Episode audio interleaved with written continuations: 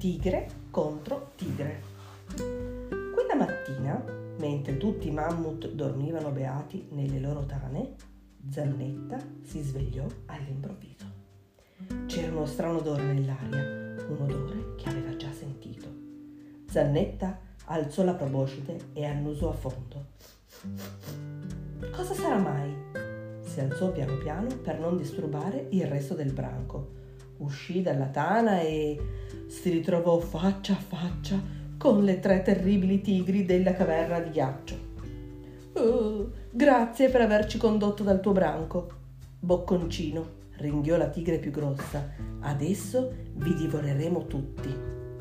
Co- co- come avete fatto a tro- trovarmi? Beh, pensavo di avervi seminato, balbettò Zannetta. È stata una mia idea, disse la tigre più magra.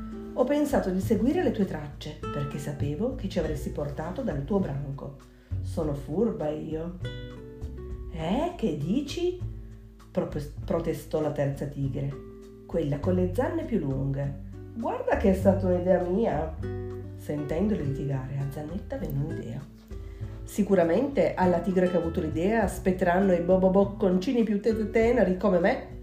La tigre più grossa, che sembrava il capo, si picchiettò il mento con un artiglio. Hai proprio ragione, bocconcino.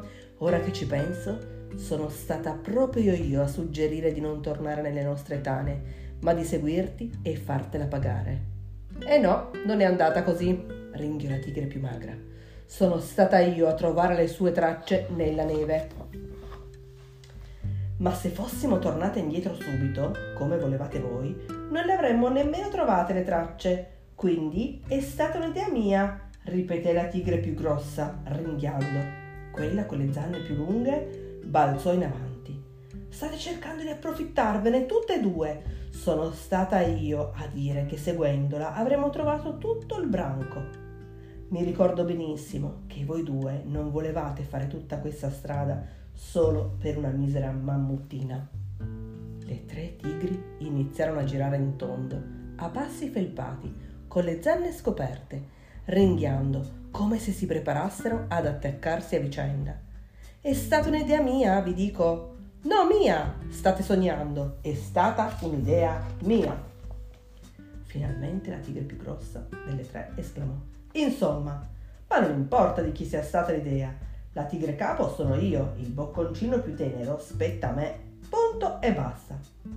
Allora forse il capo non dovresti essere tu. Soffiarono le altre due tigri e balzarono all'attacco.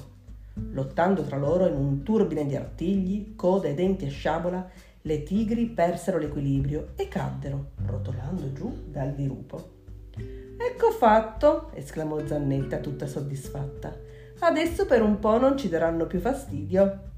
Poi tornò nella sua tana, si accucciò contro il fianco della sua mamma Mut e finalmente si addormentò.